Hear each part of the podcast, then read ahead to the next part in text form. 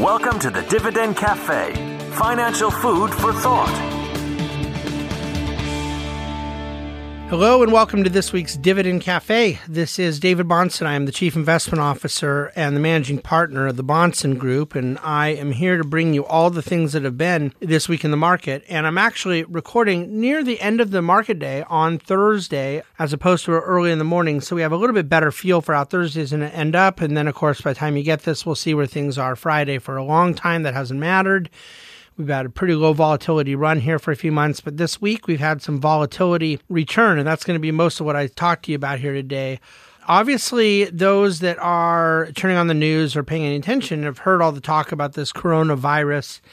And I do think that a significant amount of, uh, in, of the volatility is a result of enhanced uncertainty out of the, the health epidemic taking place in, in China. But I'm going to kind of make the point here today that it may not necessarily be all about coronavirus, and, and investors would be unwise to assume that everything is kind of packaged into one lane here. So, yeah, we're going to talk about this week in the market. We're going to talk about coronavirus, talk about the way people want to treat it, kind of have a little refresher and a couple very, very important first things. Uh, I'm going to dive into a little economics, talk venture capital, pharma. I'm going to cover about 10 different things. I'm not going to talk about the impeachment because uh, I don't want to, and there's nothing to talk about. Let's see here. Late Thursday, market's down a little over 100. The market's been up or down over uh, 100, uh, you know, triple digits every day this week. Even one day where it didn't close that much, it had intraday volatility that way. But we started off down 400 Monday, then we are up a couple hundred Tuesday, and and you've just had you know up and down movements each day. When all said and done, though, we are um, off of our highs from earlier in January. At one point, the market was up over 2% on the month, and we may end up closing the month even. We may even end up down a little. We may end up up a little. It's really close, and we still have one trading day left by the time you're listening. So I think that that uh, obviously we've had a little volatility come back in, but I don't I don't want to be dishonest and pretend it's something it isn't. It, a few up and down, couple hundred point days is hardly newsworthy, and particularly when it comes in the backdrop of that 3,000 point move higher that the Dow had had enjoyed throughout the fourth quarter and into early January. Earnings season, though, is going to become an issue, and we've started to see it. And I'm going to hold back a little this week because I want to have more data to give you next week. As I'm here talking today, Thursday, just today alone, nearly 10% of the companies in the S&P 500 are reporting and by this time next week another 40% will have reported on top of those that already have. So you'll really get to the vast majority, roughly 70% of S&P 500 companies will have reported by next week. So it'll give me a little bit fuller representative sample of data. But the theme I'm seeing so far and I don't I don't know, this could change. I don't think it will you're having companies with pretty noteworthy misses, disappointing numbers that are getting slacked, and you're having companies with big performance, big forward guidance, optimistic outlook that are really get rallying hard. And so you have pretty big moves post earnings announcements. It's just that the move could be really to the downside for one company and really significantly the upside for another. So that's that high dispersion of return that we always talk about. And I think you're seeing it, including with some of the top companies in the market, even here over the last several days, one of which was up big and one of which was down big in the aftermath of their earnings. So you take the earnings environment with some uncertainty around that and the kind of uh, high dispersion of results, you get a little volatility there. And then you look to the, the coronavirus story, and, and our investment committee did a full podcast a few days ago, kind of a special edition. And I don't have a whole lot to add to it. There are more you know known cases now. There are more known deaths, unfortunately. Um, but the themes are all still the same. That is that China is doing a lot to try to contain it. It's a very categorically different response than we had from the SARS outbreak in 2003.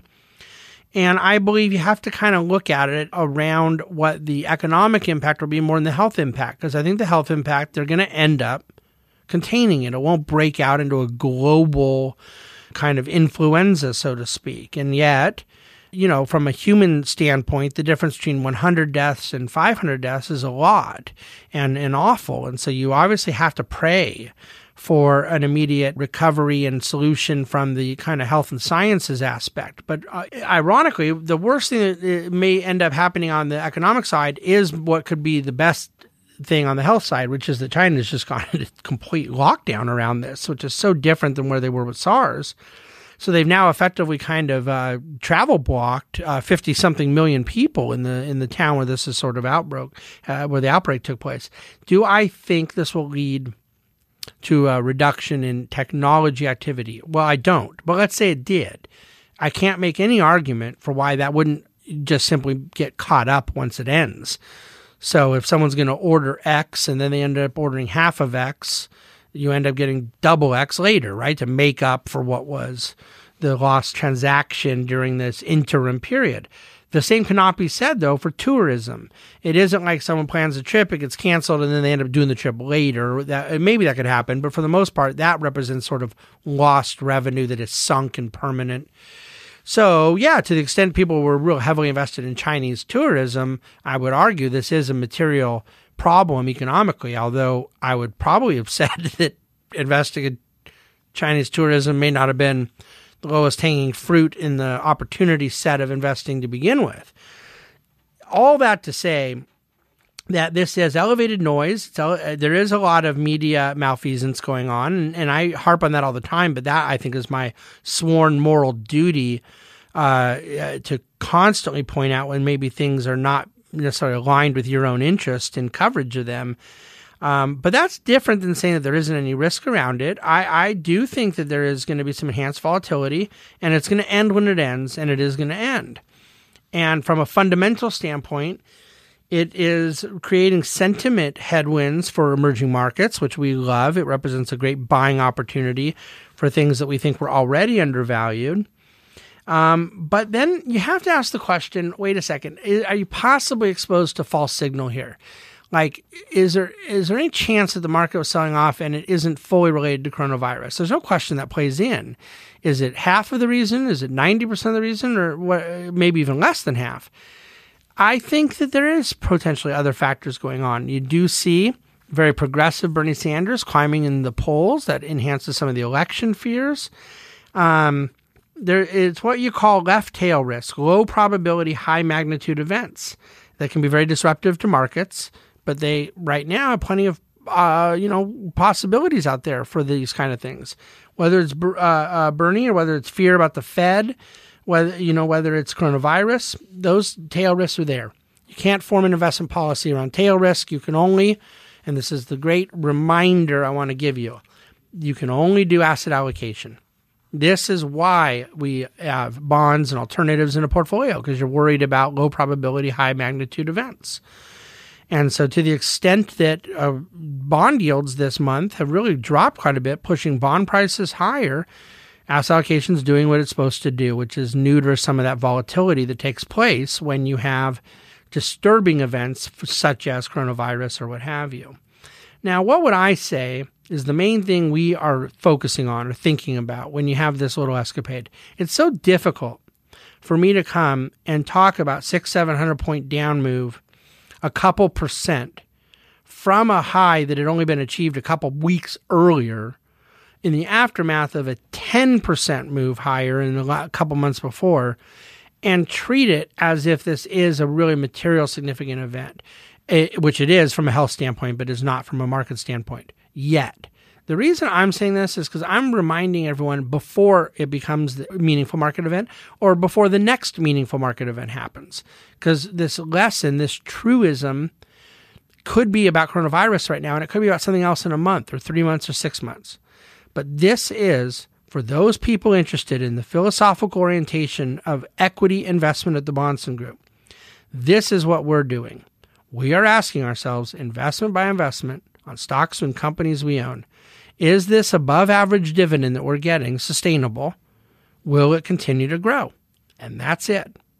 So we do not think very many people are asking this question.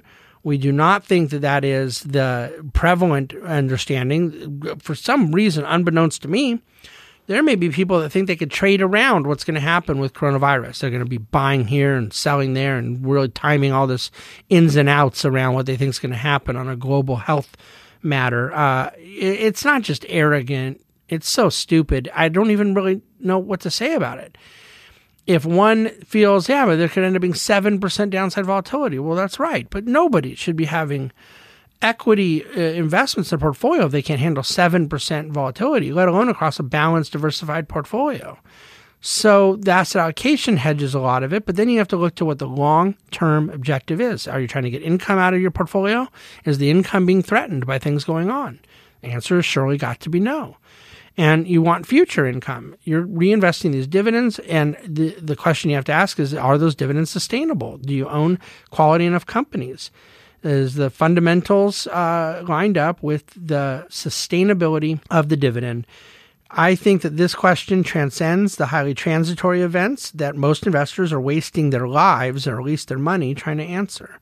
So, between asset allocation and a focus on continued sustainable dividend growth, you know how we're thinking, and this is not going to change. And I do believe we're right. I do believe it's the right thing to do, but one is free to disagree. I just am not willing to portray our emphasis as anything other than what it is a little economics tutorial because this is actually the stuff I love talking about most. I think that the most important conundrum for investors to solve right now is whether or not growth can be sustained in our economy by just increasing leverage. Okay. And so we know the answer is no.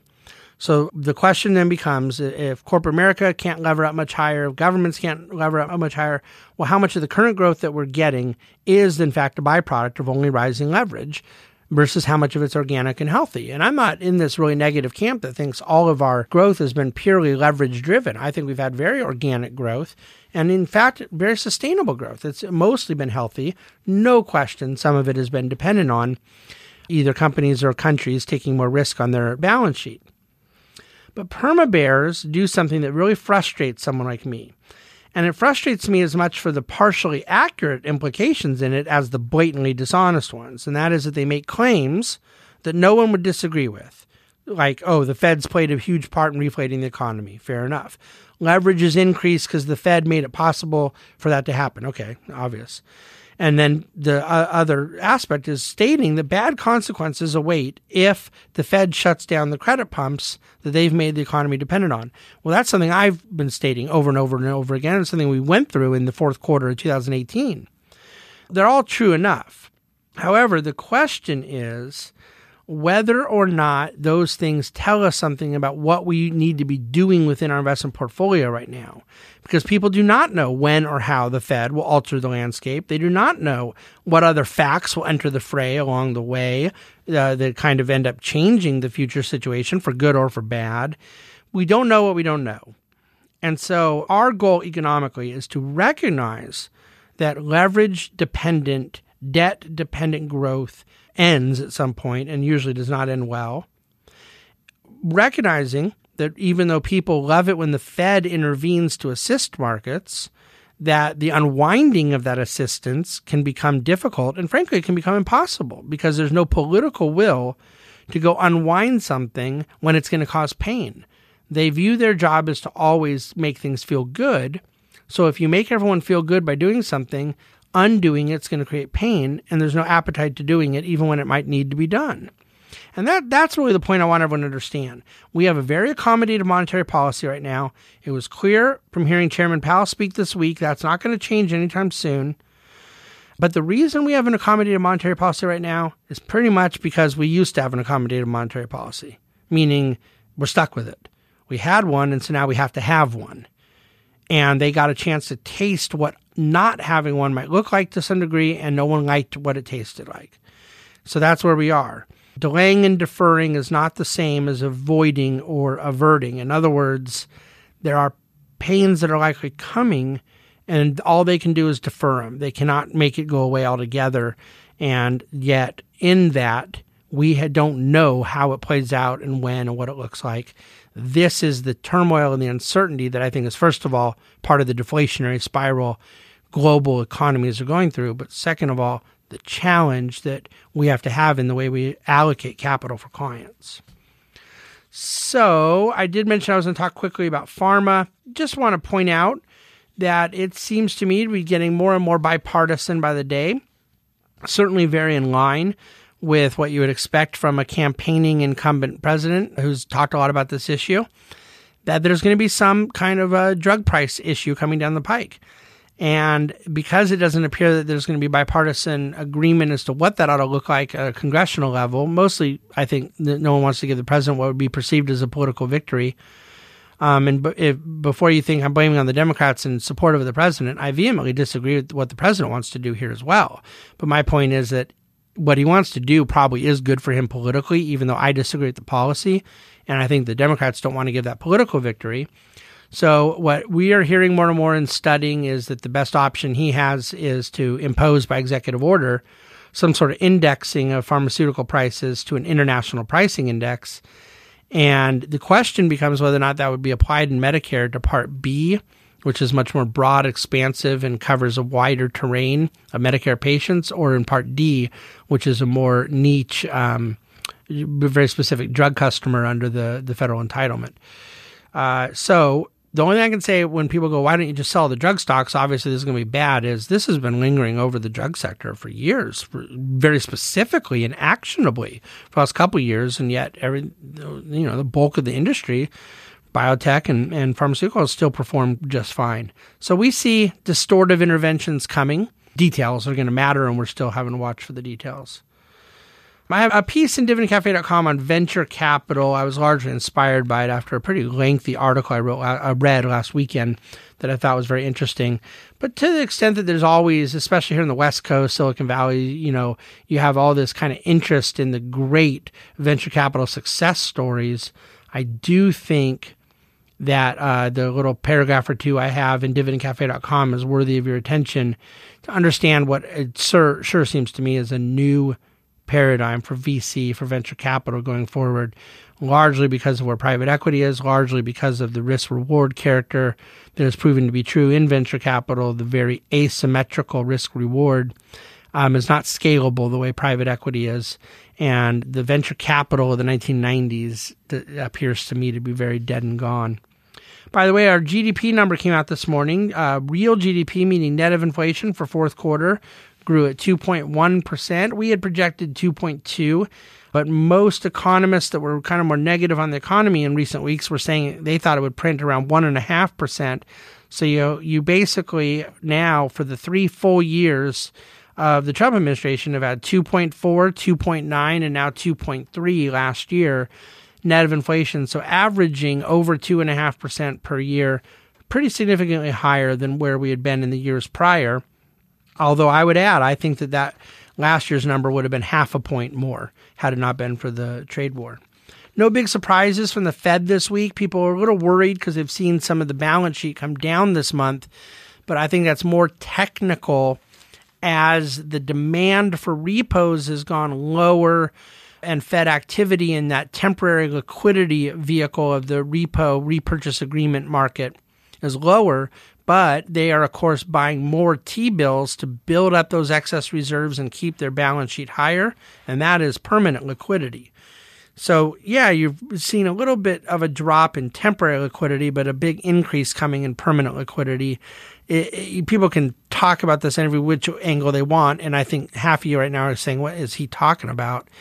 But the reality is, at the end of the day, it's a huge subject if you actually thought the Fed was looking to constrain liquidity. In fact, we think they're looking to do the exact opposite. My belief has been all along this year that the Fed would sit on their hands. I continue to believe that's true. If they were to do something, I think it would be on in cutting, not in in raising, based on the election year and so forth. But I got to say, seeing this yield curve re uh, flatten to a point where that three month and the 10 year, which were uninverted by about 20 to 30 basis points, have now come back to very, you know, close to one another. I could see potentially the Fed feeling they need to cut again just to lower that short end of the curve. I don't think what it can do, I have a line in Dividend Cafe, I say, let the string pushing continue. I don't think that there's much they can do about it because the problem right now is the long end of the curve coming down. Previously, they had pushed the short end of the curve up. And, and so that's why people are saying it was Fed policy that inverted the yield curve. And I think that was largely true. But now, for them to try to lower the short end of the curve, it doesn't address the longer term problem, which is secular, which is structural, which is that there's not enough confidence in long term economic growth with such a debt ravaged society to see long term bond yields be much higher. Politically, because I'm not talking about impeachment, all you really had this week outside the impeachment trial was the passage of USMCA, which is the so called NAFTA uh, redo, and um, pretty good political victory for the president. Um, it, it, just the fact that it was done legislatively, you know, there's been prison reform and tax reform and then now this, and this was much more bipartisan than than tax reform. But you know, you're talking about one piece of legislation getting done per year right now, so that in and of itself is kind of meaningful. But I suspect it'll be politically advantageous to the president to have gotten this done. Chart of the week at dividendcafe.com. We have a little repicture of the Fed's balance sheet, their mad scramble to add more liquidity, and just a reminder that we are dealing with real GDP growth of eh, over 2.5% per year, unemployment about 3.5% a year, wages growing over 3% a year, and yet unprecedented levels of monetary accommodation. I hope that for those of you who understand what I mean by this, you are resolved to the fact that Fed accommodation and easing of monetary policy is not even close to being an emergency measure anymore or something to do when there's a crisis or a recession. It's just common. The default position is monetary ease. If you don't know what that means, I hope you'll find out what it means because what it means is that there is more distortion and more opportunity for volatility around a Fed that is highly engaged and intervened into markets. But do you want to bet against that? The old don't fight the Fed trade. When you look at the chart of the week and see that kind of V shaped move higher in the Federal Reserve balance sheet, the amount of liquidity, excess reserves they want in the banking system to try to spur economic growth and influence asset prices. It's very difficult to take a high conviction against it. So here we are, higher levels of volatility, right coming into the beast of uh, the belly of the beast of earnings season. Coronavirus lingering. Now we're going to go to Iowa on Monday night, caucus a winner there, and then have a primary in New Hampshire eight days later. Will that create more ambiguity about where the Democratic primary is going, or will it resolve it? Uh, we shall see. But there could be a, a little market impact around that as well. That is my weekly Dividend Cafe. Covered a lot of ground. Please do read the weekly Dividend Cafe. And more than anything else, go review this podcast, give us some stars, write, do whatever you want to do, but send it to us. And we will send you a copy on us of my new book on Elizabeth Warren's economic policies as our little treat. And thank you for listening to the Dividend Cafe. Thank you for listening to the Dividend Cafe, financial food for thought. The Bahnsen Group is registered with Hightower Securities LLC, member of FINRA and SIPC, and with Hightower Advisors LLC, a registered investment advisor with the SEC. Securities are offered through Hightower Securities LLC. Advisory services are offered through Hightower Advisors LLC. This is not an offer to buy or sell securities. No investment process is free of risk, and there's no guarantee that the investment process or the investment opportunities referenced herein will be profitable. Past performance is not indicative of current or future performance is not a guarantee. The investment opportunities referenced herein may not be suitable for all investors. All data and information referenced herein are from sources believed to be reliable. Any opinion, news, research, analyses, prices, or other information contained in this research is provided as general market commentary. It does not constitute investment advice. The team at Hightower should not be in any way liable for claims and make no express or implied representations or warranties as to the accuracy or completeness of the data and other information or for statements or errors contained in or omissions from the obtained data and information referenced herein. The data and information are provided as of the date referenced. Such data and information are subject to change without notice. This document was created for informational purposes only. The opinions expressed solely those of the team and do not represent those of Hightower Advisors LLC or any of its affiliates.